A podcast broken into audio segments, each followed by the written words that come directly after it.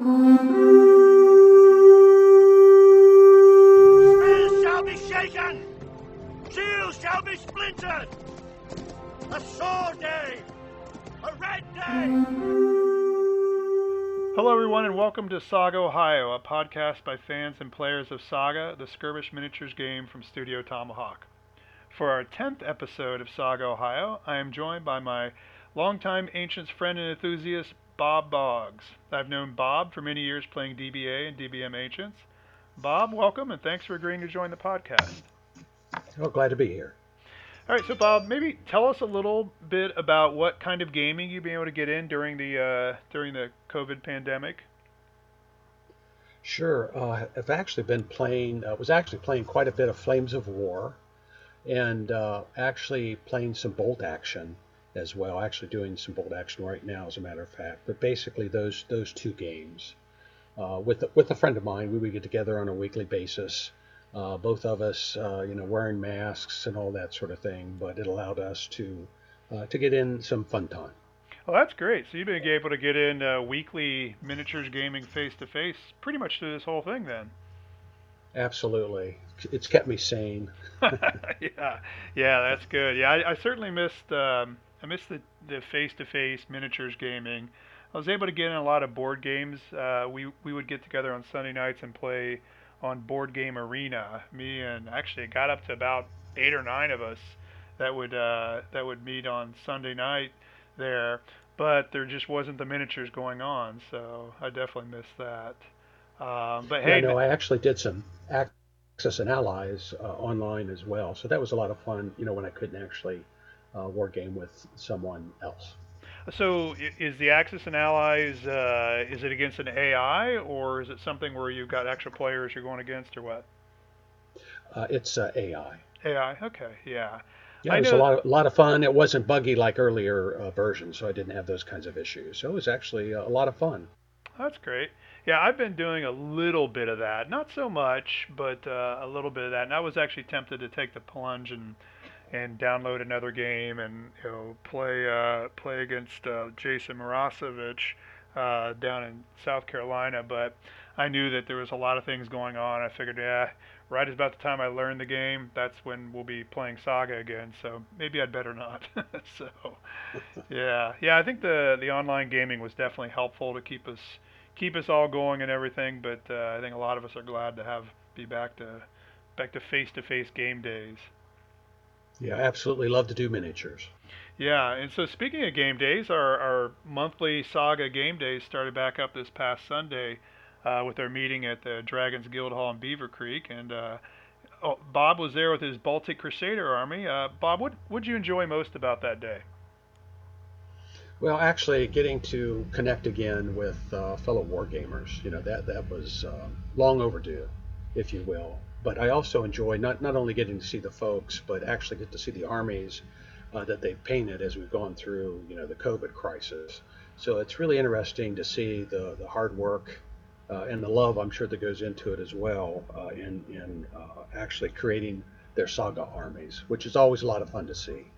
Oh yeah, I agree. I, it's one of my favorite parts to see. Hey, what what did uh, what new things did you paint up? So I was really excited to see Mike Stelzer's uh, Carthaginian army. Uh, he got that all painted up uh, during the pandemic, and he's actually pretty sure he's done with his Greek one too. So uh, he got two armies done during the during the pandemic.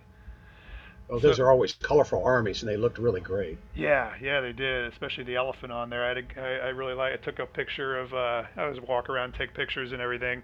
Took one picture, kind of at Andy's Gauls, all rushing towards the elephant, and the way the elephant's posed, he's got like one leg up in the air, like he's getting ready to stomp one of them. And it was pretty good. so. Uh, Very realistic. Yeah, Yes. very realistic. Yes, although although I was watching a little bit of that game, and that was actually er, very early on. Uh, Andy charged into that uh, into that elephant and used the, there's a power on the Gallic warboard called uh, Power of the Ancient Gods, and he killed the elephant in one shot. Basically, is uh, you know. Oh my God, yeah, it was. Yeah. I mean, I mean, Mike ended up in uh, actually Andy did win that game, but it looked like Mike was back in, in charge of the game. Uh, but uh, but Andy did pull it out. It was a really close game, but uh, yeah, it was cool to see that on the tabletop. Well, plus two really good players. Yeah, yeah, absolutely. I actually got a chance to play uh, in the second round. That's who I played was was Mike Stelzer, and I played as Carthaginians. And I have to be completely 100% honest. I had heard that the Age of Hannibal armies are really, really tough factions, uh, and that they weren't necessarily balanced with the other books. But I, my Moors were able to handle them, so I was it was, it was so it's kind of the best of both worlds. I got to see an Age of Hannibal army play, and I got to got to beat it. So, so But that's always it's always nice to win. It's Yeah. always nice to win. it is. And But I but I learn an awful lot from losing too. So. absolutely. Sometimes you learn more from losing. Uh, many many years of getting beaten in ancients, uh, you know, you know, taught me most of what I know about miniatures gaming. But uh, so you're Baltic And humility, Crusader. right? And yes, humility. absolutely. It, humility, and still working on the whole uh, sportsmanship and not whining when you're losing. That's not easy. no, it's not. I even got I even got a like a little mechanic that I've got going on now to to keep myself from complaining about dice rolls. But actually, my dice were fairly good at uh, you know this past Sunday, so I certainly didn't have to worry too much about complaining about my dice. So now your your Crusaders came out on top against Jason's Last Romans, right? Uh, so what was what was their best moment of that game? Well, I, you know, early on, uh, was certainly having uh, some issues with his missile units, Uh-huh. and uh, with my particular army, the you know the Baltic Crusaders, you have the options for some missile units, but I really didn't want to use those. I wanted to go with the uh, the Hearthguard and, okay. as, and as many Okay. mounted and as many mounted units as I as I could. So you know I was uh, holding back a little bit, you know, because of the missile units as long as I could, and then I had to um, uh, move forward, obviously in charge. Mhm. So in in the end, uh, based upon you know hiding some of my troops, you know, in the woods, you know, if you will, and then bringing them out, I was able to uh, basically uh, flank Jason, uh, and then it turned definitely to my favor. But all in all, it was an excellent uh, game. It was very close, always well played by Jason, of course. So. Uh, I'll say that uh, the die were uh, in my favor a bit towards the end of the game. Uh, okay, so we both we both had that going for us on Sunday. Um, so, what did you learn about your Baltic Crusaders, or maybe about the the late Romans in that game? Uh, well, actually, you know, and I do have a late Roman army. And we talk a little bit about that. I've played them a couple of times. And we'll play them again. But with the Crusaders, uh, one of the things I learned right off the bat, um, and and Jason had shared that with me. He was obviously well read on um, saga rule changes and army changes, and that is that uh, in the past, if you went with, with Henry Mm-hmm. uh, as your legendary hero, you also, you know, it cost a point to do that, but you would actually gain what they used to say was eight Hearthguard, uh, either mounted or on foot. But then they changed it, which made sense, to, um, to actually warriors. Yeah, the uh, Western that Knights. of- yeah, the Western Knights. So um, what I have done is, you know, I actually used some other troops that I had that weren't that weren't exactly Western Knights, and I have since ordered Western Knights, and I'm in the process of gluing them all together right now. Oh, that's cool. But what, yeah, but what I, what I learned obviously is, you know, having the additional mounted uh, warriors can really, really come in handy, you know, to fill gaps if you need them, or, um, you know, in this case, you know, hopefully to be able to outflank your opponent. I like Uh-huh. the mobility of uh, mounted uh, troops. Cool. Yeah, I'm I'm finding that with my Moors too that I really enjoy playing that uh, that mobile army.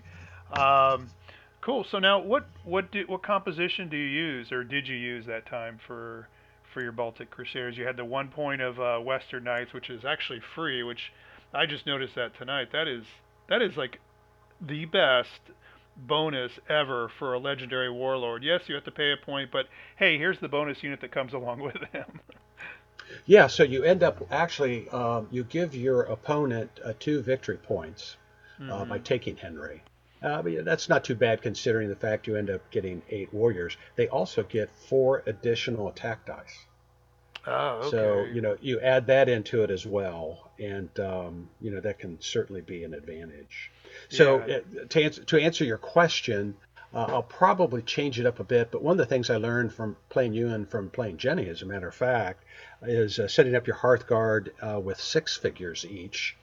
So going with you know six Hearthguard and six more Hearthguard for you know a total of three points. Uh, if, if you do that right, you end up with uh, you know an additional die uh, or t- or two. You know would actually be nice, but you know it's still a pretty strong unit, uh, if if you will, and it it provides me with uh, I, I think a few more options. You know, being able to do that. So what I'll probably do with this army, other than painting up actual Western. Um, uh, uh, well, not knights, but warriors, the Western uh, warriors. Right, but they're they're I'll prob- yeah. Yeah, it's pretty likely that I'll probably have uh, six and six mounted Hearthguard, and I'll probably go with um, uh, six and six Hearthguard on foot. Oh, okay. So you're gonna be very As- Hearthguard heavy then. Yeah, yeah. Okay. Uh, well, obviously I can only do a total of six points. I, I've got to work out those numbers and, and that sort of thing. But I'm going to definitely be heavy on uh, Hearthguard, but then also the uh, mounted warriors, the Western warriors. Right. Yeah. I mean, I consider them knights. They're kind of like knights, basically. They've got the, uh, you know, the the bump, as you said. They get more attack dice, and uh, you know, they're they're meant to be the knights. They're just mercenary knights, you could say. But uh, it's that's that's really cool. That is a uh, a great ability of of Henry the Lion. Although that that thing that, like you were saying, giving up those points at the every turn, because he counts as dying at the end of every game, uh, is a really kind of interesting mechanic. So yeah, it's au- it's automatic. So you gain some things and you lose some things, but all in all, I you know I do like that option, and I, I definitely did not want to go with the what is it, the Levantine. yeah. Um, I'm I'm I'm not really that much into playing pilgrims. Mm-hmm. Um, so I pay a price for that. You know, certainly not uh, having as many missile type uh, units, if you will, uh, and there's some certain advantages to that. But I definitely prefer uh, going with uh, Henry. Yeah. Now you can take warrior crossbow, can't you, in the in the Baltic Crusaders if you wanted to? Yes, yes, you can, and I have them painted. You know, and that's something I'm definitely going to be uh, thinking about. They're not warriors though. They're um, oh, levies, levies. That's right. Yeah, they're levies. So, so the Baltic have have the possibility of using both spear, uh, I believe it's spear and or um, crossbows. But anyway, definitely crossbows. Definitely Right, crossbows. Well, maybe it's bows and crossbows. Yeah, I'm not sure, but they definitely can have crossbows. Right. So. so I've they're painted. It's just a matter of wanting to use them. Right. Oh, so they are painted. They're all ready to roll. Just uh, haven't They're brought ready to them roll. the- It's haven't brought them out on the field yet. Well, I've thought about it. Believe me, I've thought about it because they would come in handy. Yeah, I've found that Yep. uh, with most armies, it seems useful to have that one one point of levy levy missile troops to stick in the bad going and you know reach out and touch your opponents from a foot away and you know kind of you know because there's just so much you can do with that. I mean, you can say okay, they first come into range, I'm going to use you know one activation dice on them, and I'm also going to use the generals we obey and get two quick shots off and you know who knows you get lucky you may uh you know, you may you may uh, whittle them down pretty good. So There's a good chance. You may have already talked me into using them next no, time. okay. so it's uh, the Baltic Crusaders composition is still kind of a work in progress, then, right? Yeah, I'm still I'm still experimenting with it, uh, and and so far I'm I'm good with it. Uh, Mhm. I, you know, I just like the mounted knights, uh, you know, the mounted uh, Hearthguard, uh, and I like the way they look as well. Mm-hmm. Oh, You yeah, I, I yeah, like you're- that period, and yeah, historically I love that period. Yeah, yeah, and your army looks good. It looks really good on the tabletop. Uh, I uh, I agree with you on the the usefulness of the mounted Hearthguard. That the the ability to to close, you know, a foot from a foot away and attack and everything. So you pretty also pretty sold on uh on your on uh what's his name again? Uh, Henry the Lion. You gotta stick stick with using him. Yeah, I just can't pass up those eight warriors. Okay. okay. Now, I, I'm- will tell you, if if you go with the foot version of that, which you can, uh, unfortunately, it restricts their movement to uh, small. yeah, that's that's gonna and be for tough. that reason, Yeah, I, I, I would have, you know, maybe tried that, but you know, just the movement doesn't make any sense. Uh, if if it's if it's small, I just couldn't move them across the board fast enough to do much of anything other than have it as the center of a line. Right, right. I agree. And Yeah, or, or seizing an objective and hanging on to it or something like that. It would right. be, yeah, it would be definitely be difficult to deal with an, a unit that only gets to move once and it moves a short distance. So uh, I think you did the right thing by choosing the mounted version of them. So Yeah, and and they st- and they do have that same restriction. You know, they can only be activated once per turn. right, Uh, but still, I, I think it's worth it, particularly uh, given their movement. right. Yeah, I definitely agree with that. Um, so what do you do about fatigue on those guys? Uh, how do you how do you get the fatigue off, or do you just simply say, okay, they're going to sit still this turn, I'm going to take fatigue off? Do you have anything on the board that lets you take it off, or or what do you Uh, do? I do I do have that option if I want to use it. You know, that is available. Uh, but the one thing that I do is I try to make sure my leader is always uh, next to a unit. You know, because of what leaders can do, obviously, so that we can move um, a, a fatigue around versus a loss. Okay, if you, I'm, I'm sure you know exactly. I'm probably not saying it the right way, but you know, basically, I have to look at the placement uh, of the units uh, in relation to uh, the leader. But this last game, I just didn't um, have too many issues with fatigue, okay, and that might have just been that game. Uh, but uh, basically, with the combat. Most of the fatigue went away as we went through and, and started making changes, you know, during during the combat. that's true. The opponent using up your fatigue and you know getting rid of it for you, so that makes sense. And, and I guess uh, since Jason has a lot of missile troops there in his last Romans, they're not necessarily causing that much fatigue on you either, just by shooting you. So yeah, huh? Okay. Yeah, very true. Very true. Yeah, so you got some more tweaks going on with their composition. Uh, any tactics, new tactics you want to try with them? Uh, I know I, I agree with you on the six-man uh, Hearthguard units, but what else? Um, I'm, I'm going to take a look at the center line and what I want to actually place in the center line. Again, should I be using, you know, missile units, putting them in, um, in, in, in some kind of um, for, forest wooded area or whatever the case may be? Uh, am I going to do that, or am I going to go with uh, units in the center of the board just to basically hold the line and then work towards uh, outflanking maneuvers? Okay. And given the fact that I get the additional eight uh, warriors uh, that are mounted, I, I think that gives me a bit of an advantage. So I want to take a look at that. Again, a lot of that depends on the terrain. Right. And, Yeah. and of course, my oppo- and my opponent's army. You know, if, if I'm looking at another army that is uh, mounted and very mobile, uh, that could be an issue. But for those armies that aren't very mobile, I see a real advantage in, in the additional uh, movement capabilities. Yeah, and I agree with you because uh, Jenny, for one, is just uh, paranoid about cavalry armies with her Vikings, and she doesn't. Uh, she thinks that they really struggle against them. I mean, I happen to think the Vikings are have a good counter for just about everybody, but uh, but uh, I'll take her word for that on that. They, you know, there are armies out there that are going to struggle against mounted. Um, so, I, which to me, probably the biggest answer then, if you can do it, is throw as much terrain as you, as you can out there Yeah. Well, I'll tell you, she she though with her, I learned the hard way uh, playing against Jenny, her shield maidens. Mm-hmm. Yeah, they Uh, could be and tough. I and I went in on the attack, and then I found out that no, you don't want to. if you if you ever needed missile units, it's when you see the shield maidens coming. Right, yeah. And they even get they count as cover with their big shields too. So so yeah, the Yeah. I found the best way to deal with their shield maidens is warriors. Or actually it's got to be somebody with the same armor as them. And since they have an armor of 4, my uh, my Moors mounted Hearthguard also have an armor of 4. And then my foot warriors have an armor of 4. So she just kind of like, "Ah, I got nobody. I got everybody's got the same armor as me cuz they they get a bonus if somebody has more a higher armor than them or even a lower armor than them.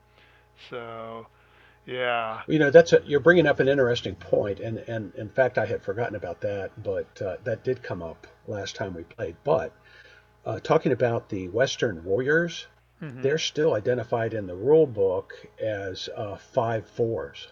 Yeah. Yeah. And I'm I- surprised I didn't change. I'm surprised I didn't change that when they changed it, uh, you know, from Hearthguard to uh, Warrior. Yeah, I remember the first time I read that in the in the rule book. I'm like, what? I'm like, you gotta be kidding me! How can you get eight Hearthguard for one point? so, yeah. Yeah, that so- was too good to be true. Yeah. right. yeah. Thank goodness. Thank goodness they changed it. But you know, if, if that's true though, then they basically have the same as, as far as armor. Uh, their armor's the same as a knight at this point. Right. Yeah. Yeah. They're, Yeah. such a good troop, and and Henry the Lion can recruit as many of those as you want. So, you know, you could decide to to uh, make them an even bigger portion of your army if you wanted to. So. Yeah, more painting, right? Yeah. How many how many We're figures good at did, that. How many figures did you buy in this pack that you have all assembled? Uh, twelve.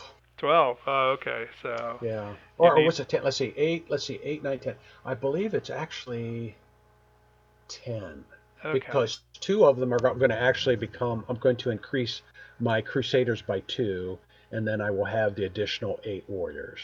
Okay. And. I've ordered the. Sh- the only thing I'm waiting for now are the shield. Uh, uh, um, yeah, the shield. The shield templates. Okay. The uh, decals then. Is that using the decals Yeah. then? Okay. Cool. Yeah, absolutely, absolutely. Yeah. So they should be pretty colorful. Um, I'm trying contrast paints that I, Oh. from Citadel that I haven't used in the past, but I've heard a lot of good things about uh, their paints.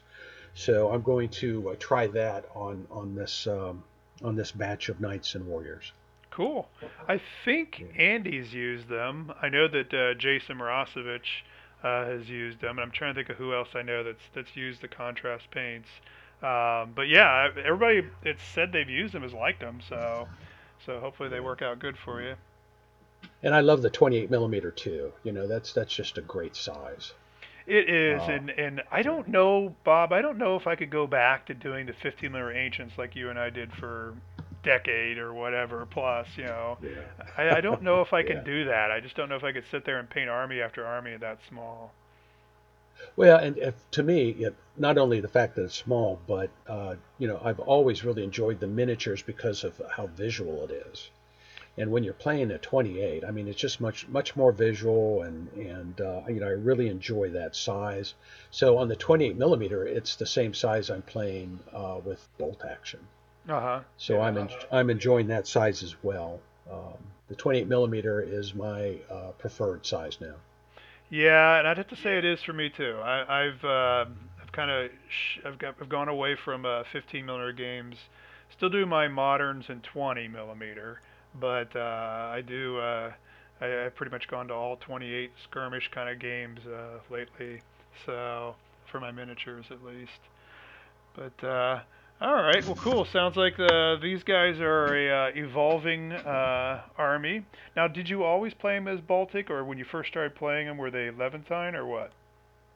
No, actually, I read the after I read the book, I immediately went to Baltic. Okay. Um, I, I just liked the options that came with with, with that army. So, uh, no, I didn't even try the Levantine. So now, have you had a chance? Have you had a chance to play against uh, Thomas with his uh, his Levantine Crusader army with its pilgrims and everything? Gosh, you know, I'm not sure. It's been so long. Mm-hmm. Uh, that does not sound familiar to me Okay. at, at all. What kind of what kind of impression did you have using uh, pilgrims uh, or Uh, playing against them? Tell you what, those fanatical pilgrims are a wrecking ball. You know how a wrecking ball like swings back and forth on a crane and just keeps swinging back and forth. Well, that's the pilgrims. They go smashing into you, and if you kill some, he gets more saga dice because of that. He removes fatigue because of that, and he puts those saga dice on his board and he charges you again.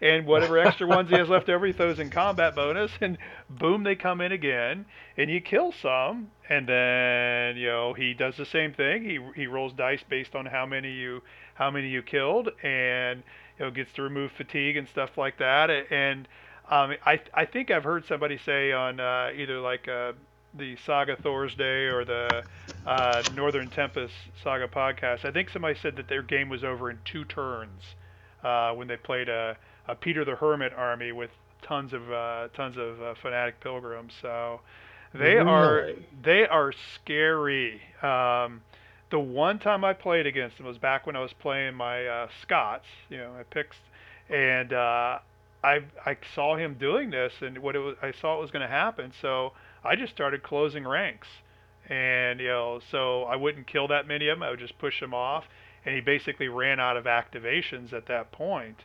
Um, and you had to wait for his board to be empty, and then you could go munch him. And on your turn, you could do that. And sure, he could put all those dice on the board if he wants, but he's going to probably want to re-roll them anyway at the beginning of his turn. So, um, yeah, and I found you you got to take just one of them out because if you try to you know take out multiple ones in one turn, they're going to keep giving you know for every casualty you take, you're going to put more of those in the combat bonus. And uh, yeah, it's a it's a scary army to face. I honestly think it's probably the toughest in the Age of Crusades book. Um, you know, there's talk of Studio Tomahawk, uh, you know, nerfing as they like to call it, uh, the Peter the Hermit army and limit making limitations on either what he can do or you know what uh, you know what fanatical pilgrims do. I'm pretty sure that Peter the Hermit himself uh, can take you know an un. Let me I, I can look it up right now. Uh, let's see. Pete may recruit uh, as many units of fanatical pilgrims as he wants. So he can show up with six fanatical pilgrims in his ar- you know in his army, six units of fanatical pilgrims. Well, he might have to spend one on Peter the Hermit, so five. And I mean, it would just be a nightmare trying to face. So, yeah, needless to yeah. say, I, I I would say that is probably that is definitely a tough army out there. And I mean, as you know yourself, yeah. that Crusader board's tough. Uh, I think your board that you have for your Baltics is still tough. I mean, chinks in the armor, that's that's a great ability. Oh yeah, that's that's the one that I probably the one I use most commonly is that because you can end up with as many as six additional attack dice, uh, depending on on which die you use um, to activate that. Right. So yeah, that's that's def that's definitely one I always look for. Yeah. What else do you What else do you use on the on the Crusader battle board? Because like I said, I've seen Thomas play it. Uh, I think I don't I don't think you and I have played when you were playing Crusaders. Did is the one game we played? Were you playing your Last Romans then? I think you were. Yes. Yes. Yeah. I, I yeah. I think I was playing uh, Last Romans uh, at that time. Um, well, you, there there's so many good things here. Uh, the, I'll tell you the one that I did discover, uh, and that was the one active. Well, now there's two activations on it. There's uh, the Peasants Crusade, mm-hmm. Uh, where you know I'm not using Pilgrim, so I can remove two fatigues. Mm-hmm. Uh, from the warlord and one from each of my Hearthguard units, you know, so that's that's a possibility, but it takes two activation dice uh, to do that. But then the other one, uh, and that's one I talked to, uh, you know, Jason kind of filled me in on, and I think it was God's Host. Mm-hmm. Um, and and you can activate uh, one of your Hearthguard uh, units to rest or to move. So it's an activation reaction. And I thought, oh my gosh, what a great thing to use, particularly if I'm being attacked and I don't want to be attacked. Uh, and then I can force it, uh, you know, to move back and and save myself a lot of grief by doing that. So that's one I, I would say probably God's host and then Fine chinks in their armor are probably the two I'm going to definitely be using on a consistent basis. Well, yeah, and like you said, that's a God's host is an activation reaction, so you're getting to do a movement. Uh, well, it is rest or move, so you're not going to charge during the opponent's turn, but you're still getting a chance to move during the opponent's turn. So if he's getting ready to right. come after one of your uh, Hearthguard unit that's that's like fatigued or whatever, you can say, uh, uh-uh, I'm backing this baby up, you know. You know, and, and now he can, if there's fatigue on there, he can reduce your moves. So you may not be going 12 inches back, but at the very least, you're going a short back and taking off one of your fatigues. So yeah, absolutely. And I, I in fact, I used that when I was playing uh, Jason okay. uh, towards the end of the game, and that and that really helped because it was a pretty close game. I mean, we were just within a couple points of each other. Yeah, I think it was like within a half point of it being a draw or something like that. So yeah, it was close, a great, very close. It was a great game. Now another yeah. one that I've run into that's frustrating playing the Crusaders is that Blessing of the Righteous, um, and that's the one that uh, well, it may not be as good as Yeah, it may not be as good as for you as it is for the Levantines, but if they have a unit of pilgrims in their warband, um, your unit cannot suffer any more casualties than its armor value. So uh, Right. if you're trying to beat up on one of his small units, like a warrior or even a you know levy archers, you know you go attack these levy archers. The most casualties you can do is three. You know, it's like what? Because you know a lot of people like to Yeah. like to assemble a bunch of dice and make that big knockout blow and take a unit completely out.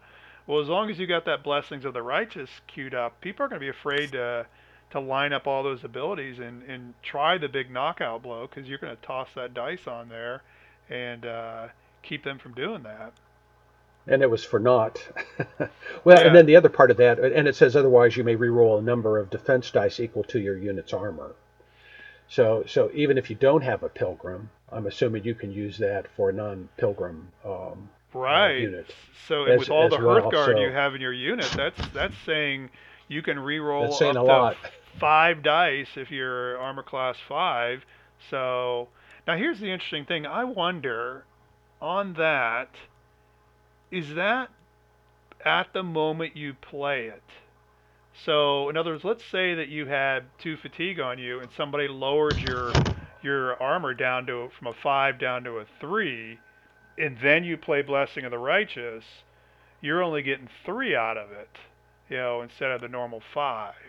Because my guess is that's how it would be ruled that the moment you trigger that, whatever your armor is, and conversely, if you used one of the opponent, if one of the opponent's uh, fatigues and raised your armor to six, and you trigger at that point, you're going to reroll up to six de- defense dice. Well, so so is the question: Can can you activate it after the attack? Well, you got to activate it during that, you know, you go, I go step of the uh, the charge. So let's say you're the one attacking, um, and you know you you get to they first they decide if they're closing ranks, assuming they're foot that can close ranks, and then you decide the first thing you're going to play in melee phase. So Right. right. uh, if you played it first, then yeah, you're going to get your five rerolls.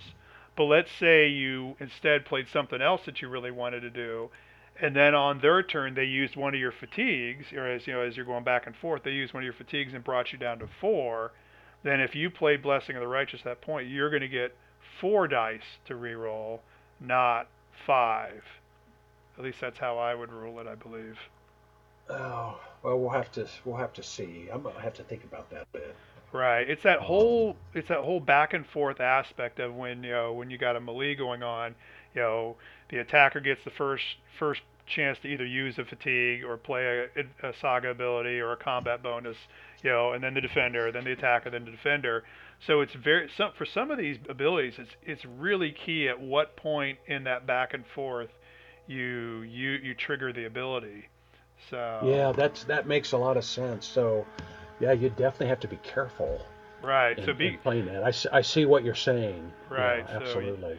that may even end up being if you know that they're going to roll a lot of attack dice uh, that may be the first one you trigger you may you know first first chance you get play blessing of the righteous while your armor's still up there and high before they've used your your fatigue to lower your armor or Oh. anything oh, that's a great idea. okay all right well That Well, can cool. make all the, that can make all the difference. it can it can i've had it happen before where i'm like oh crap i did these out of order so and you hamstrung yourself by doing that so like for a lot example of variables. Yeah, like for example, the um, the Moors have an ability called Wholehearted, which gets to use the enemy fatigue. Well, obviously, I got to play that before I start using their fatigue. So if they got two fatigue on them, I think it's I get like two attack dice per uh, per one of their fatigues. Um, then I got to play that before I start taking their fatigue off because you know you want to use it at its most effective point in the game in the uh, in the back and forth. So Oh, that's a great strategy. Yeah, Okay. that makes a lot of sense. A lot of all sense. right, all right, That's good. That's good. all right. What else you want to talk about with your, your Baltic Crusaders? You've been uh, you've been doing really good with them of late. They've uh, they've been racking up some uh, some slaughter on the battlefield. Well, just given the opportunity of our, uh, you know, first Sunday and third Sunday of the month, I'll have, I'll, I'll then have the opportunity to play them more and figure out what is the best mix. Of course, that's going to vary based on who you're playing, hmm you know, at any given time. But I just want to gain some experience uh, with them. Now, above and beyond that, I've already started painting late Imperial Romans because I, I absolutely always have to have a late Imperial Roman army. Bob always But has to have his. Romans. That's true.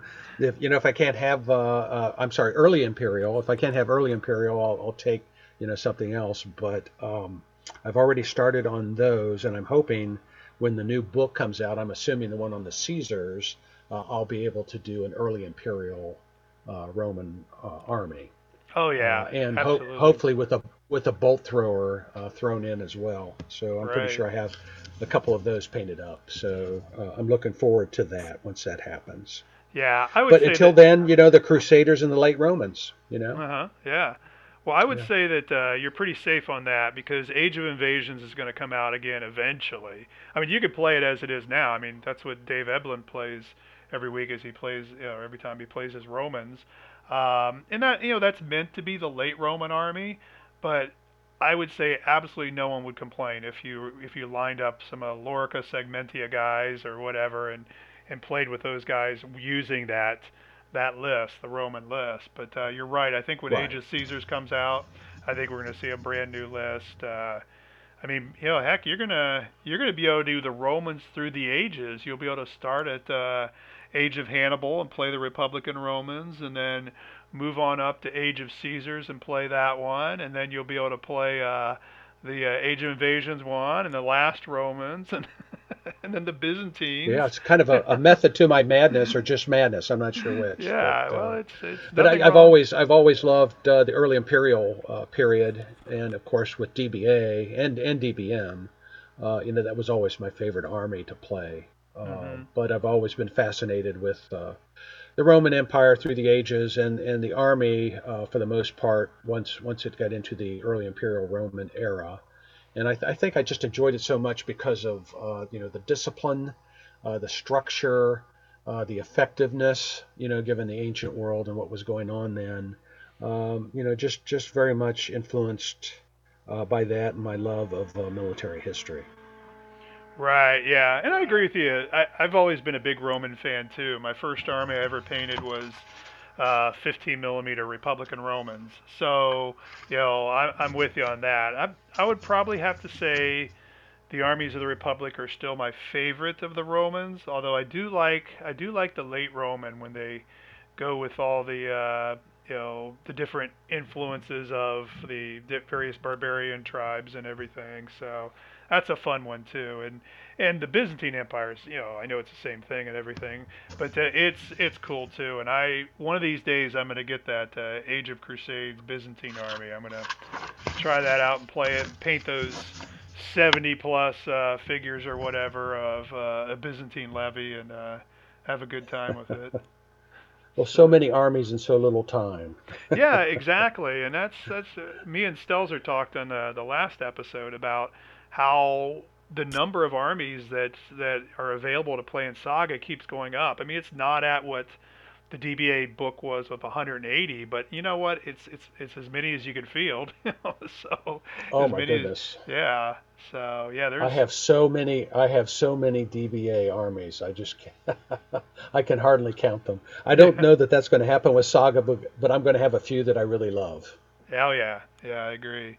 So yeah, I'm, I find myself uh, flipping through the books and tempted to. I'm like, oh, I could. So my newest, uh, my newest little uh, infatuation is um, Mongols. I'm just looking at those Mongols and saying, you know, should I? Yeah. Should I? Should I paint these Mongols? I, I, Of course you should. yeah, I even found a company that uh, there's there's uh, first Footsore has uh, a company called Curteys Miniatures that they they have them in, and they're a bit small for 28s. They're really more 25s. But you know, honestly, the the Mongol ponies were small, and the Mongols true, themselves were that's not that tall. So um, they have lots of varieties and figures. So I I don't know. Do not be surprised if when we sit across the you know we, we sit when we all go to to Guard Tower East here in another little over a week, you know, on May 2nd, that I won't I won't kind of have my head downcast and say, yeah, yeah, I did it. I bought them. yeah. And when you br- and when you bring them, and then and we play against each other, and then I'm asking, what happened to me? Yeah. No. I'll know, I'll know that you already. I'll know that you already mastered it. well, here's the thing, and here's and I said this on a few of my other podcasts is I have yet to see somebody show me the ropes on composite bows. I've yet to see somebody use them, you know, and get the reaction out of their opponent uh, that wow, that's tough. That's really tough. That's that's almost not fair tough. Like, you know, this this last game against Mike Stelzer. I mean, he he advanced forward, which you would think would not be a bad force. It was his Hearthguard four-man mounted Hearthguard unit and his four-man foot Hearthguard unit. They marched up this hill, and I saw him coming, and I'm just like, I'm like this is this is dead meat. You know, this is easy pickings. And I I ran those two six-man mounted Hearthguards with javelin units forward. They each threw their javelins. That's 12 attacks. You know, so right. on average against a mounted Hearthguard Carthaginian guy with an armor of four, I'm going to get six hits, and on average he's going to save. He's going to have one figure left. Well, Mike's rolls were under average, so I, I wiped it out with one one swing. It was one one turn, and then you know the next turn I did the same thing. Then I pulled him back because they have this ability called perseverance that allows you to activate, you know, that many, either two or three, depending on which dice you use, mounted units. And so I pull them back, you know, rest them on the next turn, and send them right. forward again. And they did the exact same thing to the foot Hearthguard unit. So, you know, I've yet to see somebody do that to me with crossbow, but with, with composite bows. So, so I'm thinking. Wow. Here's here's my prediction, Bob. I'm thinking when I it, when and if I start playing the Mongols, you're going to see some L's next to my column, you know, next to my games there. There's going to be some losses until I either figure them out or just say, bah, that that weapon's broken. so. but you know, half the fun is learning uh, learning new units and and uh, uh, and how they play against others. Right. and then cha- and then right. changing up your strategy. To me, a, a lot of the fun is afterwards going back and rethinking uh, the game and, and trying to improve on it. So I'm sure that'll still be a lot of fun no matter what the outcome is. Oh yeah, absolutely, and and that and that's one of the things I enjoy most about Saga is is looking at that board and figuring things out. You know, like what what is a good combination of abilities, um, and, and, so yeah, so that's that's going to be that's going to be a lot of fun doing that. Um, so I mean, and it's and I you know, I can lose a few games. I don't, I, you know, it's no big deal. As a matter of fact, I don't know if you realize this or not, Bob. Not counting the uh, the one solo game I played with this system that uh, Joe from Northern Tempest had come up with, and I got I got my head handed to me. Uh, but um, but the last time I played a live opponent and didn't win was you when we played uh, the Moors for, or no, it was the Franks. I was playing, or the Carolingians. I was playing mm-hmm. the Carolingians versus your last Romans, and we tied that game, right? Uh, that sounds right. Yeah, yeah that sounds right. I, I, I'm pretty sure it was that close. I was just saying you were winning until the last turn. You know, my last activation, I was able to sneak one of my archer units, you know, around this woods and get a shot at your general.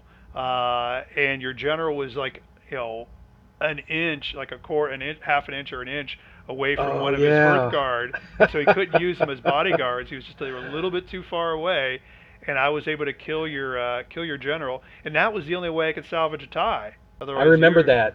That was still probably one of the closest games I, I've played of. Uh, I've played a saga. It was one I was just like, hey, I've got, I'm losing this game, and I'm like, what can I do? I'm like, I gotta kill his, his leader. That's the only thing I can do. so, so fact, yeah. I, if I'm not mistaken, that's when I actually um, rushed my Hearthguard into the woods. You did. You charged if your. I'm not mistaken. You yeah. charged your three-point unit, half of your army, those Clibanarii or whatever they call the the giant cataphract yeah. unit, and I was and I oh, had yeah. a unit of warriors in there, and I'm like, bah, he can come in if he wants. I'm in the woods. I'm safe. And you was like, you, you were like, think again. You were like, think again. You're not safe. and you rode those guys down, and then turned around and pulled them right back out. I'm like, oh my gosh. and all I had to They show put- for was it was one turn where you had so much fatigue you couldn't do anything with them. Yeah. Well, yeah, and and uh, the thing about that unit was that it puts a, an immediate uh, uh, fatigue point on the enemy when you attack. I mean, they take it on immediately. right. So that's and- factored into the combat, right? Right, Right. and uh, that's actually uh, the Moors have an ability like that called Torrent of Iron, and it's their number Mhm. one ability, their bottom right ability, as I always like to say on the on the board. And um, what I like to do with that that is I charge an, an enemy. Got to make sure they have two fatigue on them already. If if there's a unit out there with two fatigue on it, I'm charging them with Torrent of Iron, and then I'm going to inflict the fatigue so they're exhausted, so they're minus Right. one to all their attack rolls and then I'm going to raise my armor to six so they can't do any damage at all to me. They could roll 50 billion dice, but they can't roll a six because six minus one's a five, and that's the best you can roll. So Absolutely. Another yeah. sound strategy. Another Yeah. sound strategy. So Well, I thought I thought about that t- attack in the woods. You know, I was considering that with Jason, but he was too far away from me, and he was uh, he was shooting me with his missile units and that sort of thing. So I went for a flanking maneuver. But Yeah. uh, you know, it worked out. A close game, a fun game. Uh, you know, Jason, like so many of the guys, and and Jenny too, that's there. Just just great folks to play, uh, great attitudes, and and great uh, sports people. right, yeah, I don't think we have anybody in our group who's who's a royal pain in the butt or anything. They're it's uh it's a it's a fun group. I mean, I, I realize that most of us are kind of new to the game and everything, so you know, if we played like uh, one of those you know Big Ten versus ACC challenges or whatever like that, we we'd probably have a lot to learn up and you know top to bottom. But you know, I, I just I like our group too. It's it's growing too. I mean, we had 18 people there. I mean, that was. I yeah, I think it's kind of going the way of, of uh, you know how DBA grew. hmm uh, to the point where we had so many folks that were playing it because it was such a great beer and pretzel kind of game, and it was still challenging. You know, it was uh, it, wa- it was still very challenging, and you had so many options when it came to to armies and all that. And for those of us that are really into historical miniatures, it just doesn't get much better than this. Right, and the fact that 12 stands of troops later, you were, you had a new army painted up, and you know that was half the fun too, seeing the new armies that everybody brought and the camps they had built and everything like that. So, so yeah, I, I agree. I think Saga, Saga is definitely going that direction for us here. Um, we have those two tournaments uh, this October. We got the one at ATC on on Saturday, and then the one at CincyCon on Saturday. Now. I know you also do Flames War and Bolt Action. Are you going to be doing those instead in October, or have you made your mind up on that? No, as as of right now, I'm I'm thinking Saga. Awesome. Um, of course, of course, I always enjoy uh, getting uh, getting to hang out with, with you and Jenny and Mike and Jason and, and all the other folks and that sort of thing. It's just a, a good, fun group. I feel very comfortable with that. I'm, I'm feeling comfortable with a lot of the other folks too, obviously, but uh, I don't know. There's just something about the group of folks that used to play DBA and now play Saga. They're just fun to be around and, and it's just so enjoyable. So uh, I, I'm pretty sure what I'm going to do, and I, I didn't even, I don't think I was even sure about CincyCon, but you know, definitely ATC. I know how much uh, work uh, that you have put into this, and I wouldn't miss it for the world. And not just because of that, but it, it's it's so much fun too. You know, I'll, you know, definitely count on me being there. I, I will definitely be there. Awesome. Well, that's that's a big fist pump for me that I stole you away from the Flames of War and and Bolt Action community for the tournament. so, so I that- can always get that in some other way, believe me. It's like, insert evil insidious laugh there. Yeah, that's great. I'm so Yeah, I'm glad to hear that, Bob.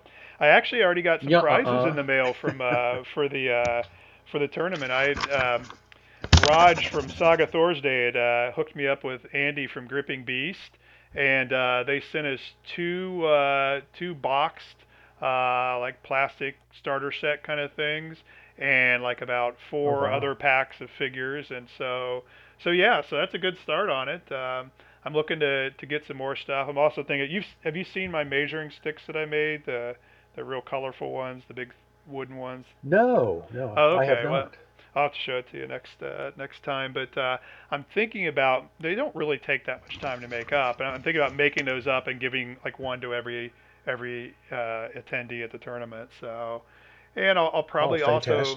I'll probably also paint up some general stands, uh, some warlord stands, you know, with a standard bearer and you know a dog or whatever, and, and put those in there too as prizes for people to to pick from.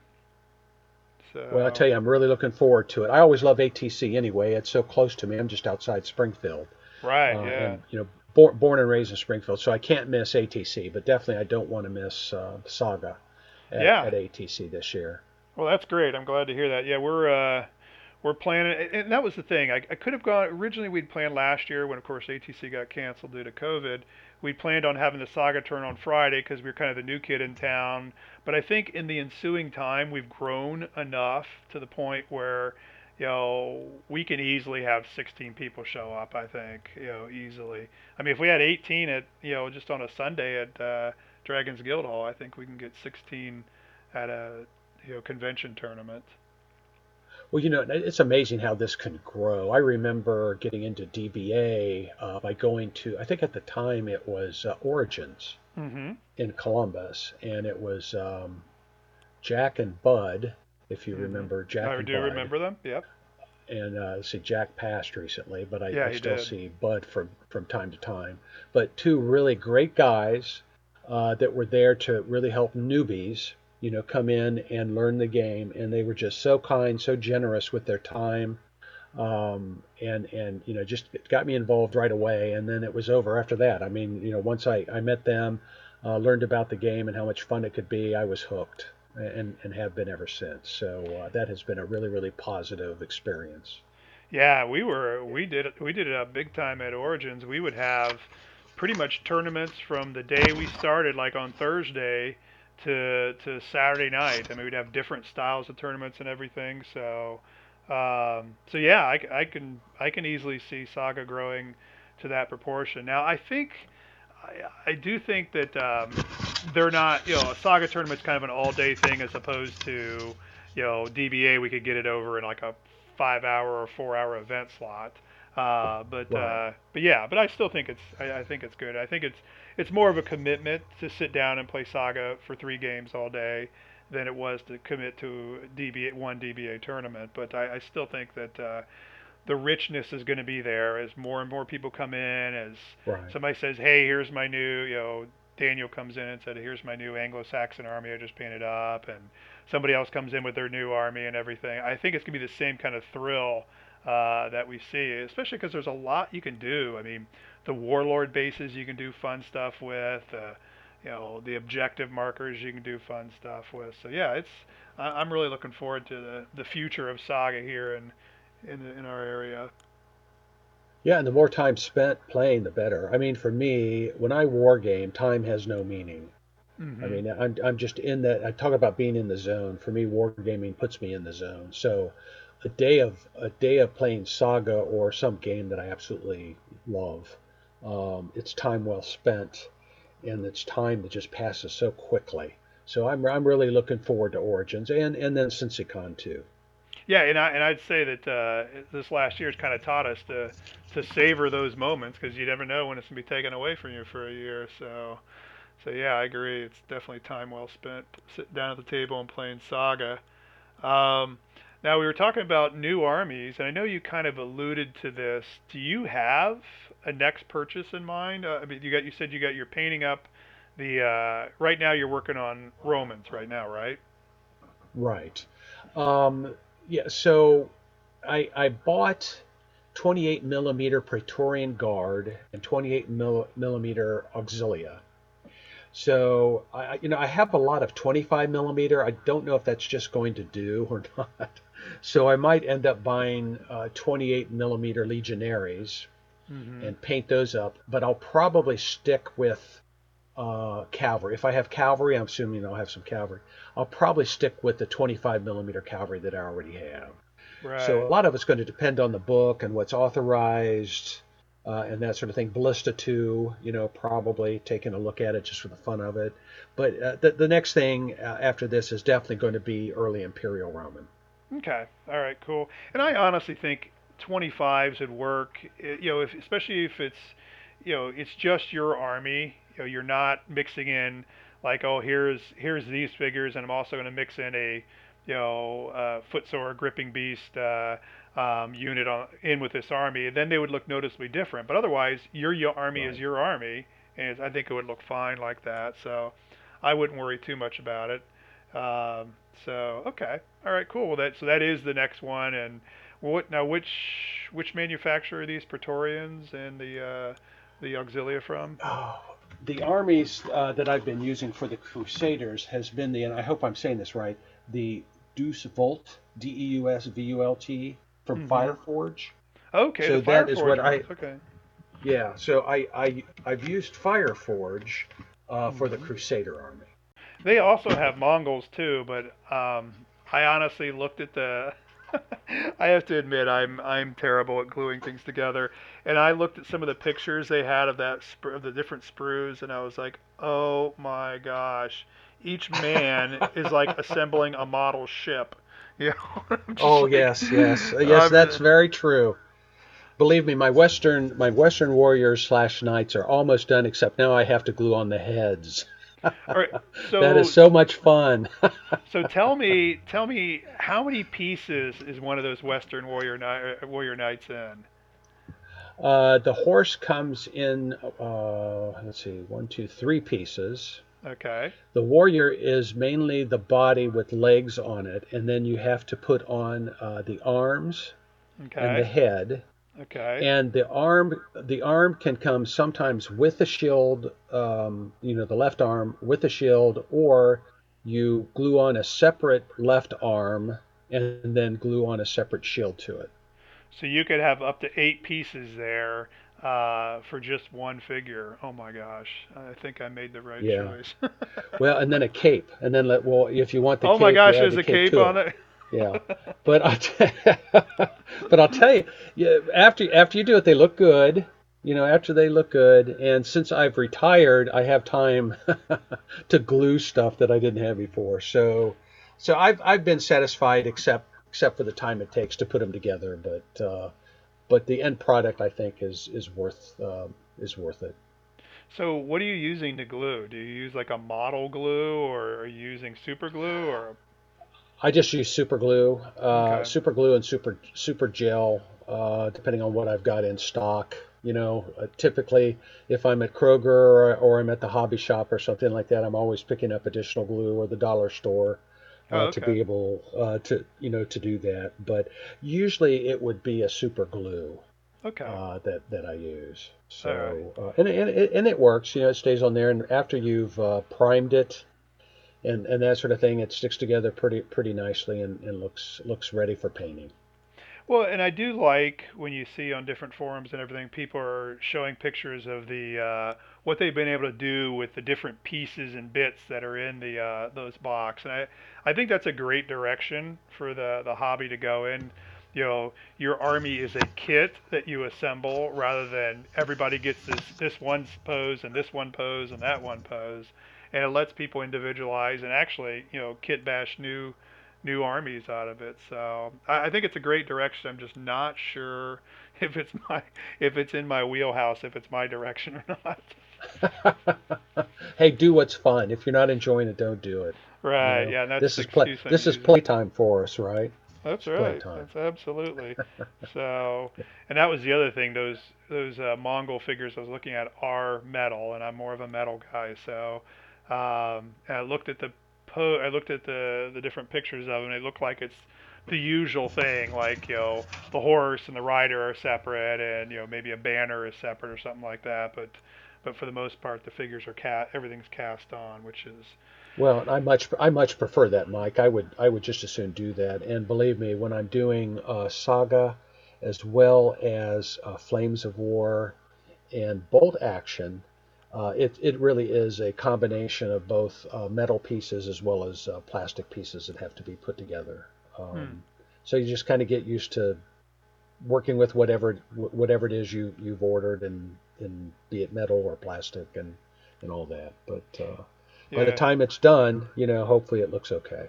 Oh yeah, yeah. Like I said, I like how I like how your armies look on the tabletop. They're especially your your knights. I mean, those are very active poses, and I always always like when I come, you know, get back that night and uh, you know take them from my phone onto my laptop, and they always look like they're so full of action. You know, they're bursting across the field. Uh, you know, so yeah, it's good stuff. It's what we enjoy, right? It's why we get into to uh, military uh, miniatures, historical miniatures, and stuff like that. It's, it's a lot of it is just the um, the vision, the vision, the visibility, uh, the fact that you're actually looking at something uh, that could actually represent uh, historical figures. Oh yeah, yeah. That was always always one of my favorite parts of building a new army was watching this part of history come to life before my eyes. You know, and you know, you, we we do the research. We're like, okay, I've read up on this. This is what they should look like. Uh, this is what colors I should use here. And you know, you, you, as you build, as you paint more and more figures and base them up, and you get to see. I mean, it, it's just really cool to see the army you've read about from history there, you know, right there on your table underneath your painting lamp and everything, and and yeah, you just can't wait to get it out on the field and uh, see how it goes, see how they perform. Yeah, and even everything. enjoying some of those B movies that that have uniforms that the plot really is horrible. Yeah. But actually, actually, actually watching it saying, well, did they get the uniforms right? And- so she ask you that now all the time. Oh, I don't know.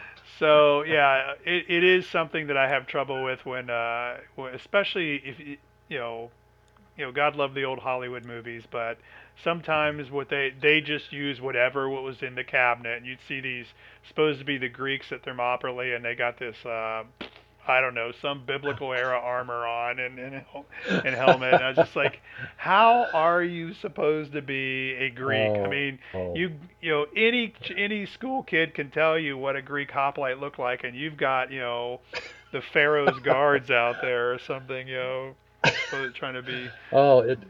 Oh, isn't that horrible? It is, it is. So. Or yeah, actually taking it to the extreme. Wait a minute, you didn't have stirrups back then, you know? and- Oh, yeah. and, uh, yeah. Not- I, I will tend not to uh, obsess over that one, although I do remember, you know, when when Braveheart first came out, you know, my friends were asking me, "Well, is it accurate?" I'm like, "Well, you know, there's a few big historical problems with it, but other than that, it's a fun movie, and you know, so." But yeah, Enjoy the plot. Yeah, enjoy the plot. enjoy the, the the cast of hundreds, if not thousands, as they go across the table. You gotta like that. Or go across Absolutely. So, Absolutely. So I know that I kind of uh, kind of force fed you into the uh, Crusaders. Did you want to talk about your last Roman some, or uh, were you planning on talking about? well, you know, I. I, I definitely haven't played them uh, in a while, but I've got to say the, the, the particular unit as part of the uh, Last Romans, the Cataphracts, Mhm. just a powerful. I mean, you pay for it. It's really expensive, but it's such a great striking force. I mean, once it hit, it's it's going to take out whatever it hits. The Mhm. question is, you know, how close are other enemy units to you where they can counterattack uh, and and weaken that force uh, because you've invested so much in it. Uh, if you end up losing it, you can be in a lot of trouble. But you know, it's definitely worth staying away from if you're the opponent. Uh, Yeah, not, I, uh, not that you could do that.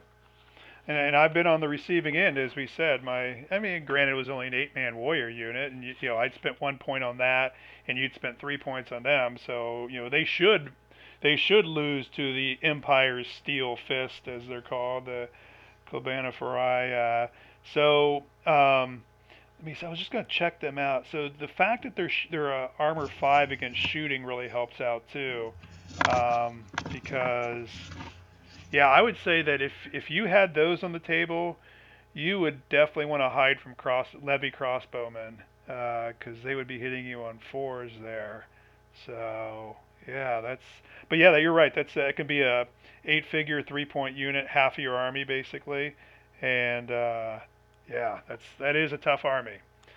Now I've Yeah, seen they you don't use. they don't move very they don't move very quickly, but they can charge, you know, and Mhm. and, and obviously you're going to want to use them to charge anyway. So Right. if you can get them in, into position, they can be deadly. Right, I agree. Now I've seen you use them very effectively, like I said firsthand, uh, and I've seen you use them very effectively with in other games too. Uh, but I also saw that uh, Mike Stelzer, when he was playing Last Romans, he was struggling with that unit. Uh, he insisted on using it and everything. Matter of fact, in his first game, he forgot to count it, count one of the extra points, and we were we were cheesing him that uh, he played with a seven-point army and still lost. Um, but uh, but uh, anyway, so he said he ran into a real problem with uh, Normans when they could shoot at him from like two feet away with that one battle board ability they have that lets them shoot like a from two two longs. But with an armor of five, I, and plus I'm thinking if you're smart, you can hide them from any shots, right? I mean, Um, well, you know, it's, it's a large unit, you know, obviously. Now, I try to use them not so much as uh, the center of my line, but um, but to to outflank, to hit to hit on the flank, to hold the center and hit on one of the flanks mhm. um, is how I use them. But if I'm not, I'm trying to think. One one of my units also had the um, compound bow, uh huh. and I know that I was playing against a Roman army, and they had the bolt thrower that Oh, could yeah. hit you. But just to, you know, okay. So what I did in that particular case, and it was with that army, uh, I was able to get up close enough uh, to fire the bows and destroy the bolt thrower to take it out. Right. Yeah. So if if the enemy had um, had some advantage of distance when it came to missile units, uh, what I tried to do was to be able to get up to it as soon as possible with one of my smaller units and take it out before Okay. it impacted, you know, before it impacted like the cataphracts. Right. So, Yeah. so that's definitely uh, something you're conscious of. Is you can't leave them out there as an exposed uh, exposed target, whether to enemy charges or enemy shots or anything. Yeah, if, if nothing else, engage them quickly. You know, to, Right. to eliminate units, even if they're small, particularly if they're small units, quickly to start, Mm. um, you know, pushing in on the flanks. Okay. All right. At least yeah. so far, you know, that's what I've tried to do. Now I'll go back to them. I'm going to probably play the Crusaders another couple of times to get a better feel for it, and then I'll probably switch over to the late Romans again to to um, uh, kind of re-energize myself with that army. All right. How fast of a painter are you? I thought I thought you were pretty fast. I thought for sure that like we taught you the game, and like the next month you showed up with your last Romans. Uh, I mean, do you think there's a chance you might get the other Romans, uh, the ones that you're assembling and painting now, done before fall, or or what? Uh, probably before fall, easily. Um, Okay. It kind of depends on what other projects I have, and right now, I've pretty much finished up my bolt action and flames of war armies, unless something you know comes up, which won't take much time. But then I think my emphasis will switch over to early imperial. But Mhm. a lot of that depends on whether or not we get the army book. Right. But I- I'm I'm thinking you could use the same. You could use the board that that Dave Eblin uses the the uh, the Romans from the Age of Invasions. Do you have that battle board? No, I have the uh, the books from the Viking. It, I I have the two books with the boards, the Vikings and then the Crusades are the two that I have. Right. Okay. Is, so is his in either of those, or is his in another? one? no, it's in that. It, it was originally Aetius and Arthur for version one of Saga, and then they put Right, out the right. little you know foldy page, you know four page supplement of uh, Age of Invasions. Um, they didn't put everything in it, so it might be kind of hard to build an army and not have that part of the the list. Right, Uh, right. but I would think you could use that. I mean, Dave uses it. Uh, I mean, he, he, know, so I don't know. It's who knows. Maybe by the time, you know, you get that army painted up, you know, Age of Caesars is out. Who knows? We'll see. Well, I'll guarantee you, by the time the book's out, I'll have an army that I can field. In fact, I could field an army right now uh, with a combination of 25 and 28 millimeter, but I'd like it to be all 28. Right. Yeah, I understand. Yeah, Yeah. yeah, So that's cool. yeah. What yeah, ab- what about Age of Hannibal? Has anything caught your eye in Age of Hannibal? Uh, in that of those six armies? I have not looked at that. Uh, you know, I don't. I don't have that. Oh, okay. You Oh, don't own book. the own the book yet. Okay. All right. No, So- but you know, I'm always interested in a, um, a Alexander or late Alexandrian army. Mhm. Um, you know, something like that is always interest, always interesting. Maybe even Carthaginian. Mhm. Uh, but then, but then again, I also like Greeks. so, Yeah. you know, with hoplites and and things like that, just because of how colorful they are. Oh yeah, yeah, definitely. So yeah, but- well, who knows? It all depends on what uh, what catches our eye and what we end up doing. Um, like I said, I for all I know, next you know next week I may have ordered the Mongol army, or I may have been on to something else. I be. I bet, I Look- bet I'll see it here before too much longer. We'll see. we will see. So. Well, all right, Bob. So you're you're coming next, uh, you know, next time at the guard tower, right? In about a week and a week and a half or so. I look forward to it. Absolutely, Okay. All right. absolutely. Well, hey, I really appreciate you taking the time out to uh, to talk to me here on the podcast, and uh, I look forward to seeing you here, and uh, hopefully we can get a chance to to solve that tie. What uh, what happened there, and you know, play another play a rubber match. Oh no, I'm afraid what's going to happen there, but it'll be I- fun no matter Oh, no matter what. Plus, it's uh, two Age of Crusades armies. If we go your Baltics against my Moors, now obviously we're separated by many hundreds of miles, but nevertheless, it's it's it's good. So. That's absolutely. And and Mike, thank you so much for doing this and and being such a champion for wargaming and particularly uh, with Saga now, uh, because it's such a wonderful game. It's so much fun and um, it's just uh, it's just fun to be a part of it. So so thank Yeah. you so much for that. You're welcome. It's been a it's been a real pleasure, and I kind of tip my hat to Andy Swingle and Steve Phelan. They're the ones who who got us rolling, and then I just started running my mouth and uh, contacting everybody about it, and uh, looks like we're we've got the ball really rolling now. So I'm looking forward to it. Well, it's a great uh, trio. Yep. All right. Well, Bob, good talking to you, and I will see you here shortly then. Thanks, Mike. You take care. All right. You too. Bye.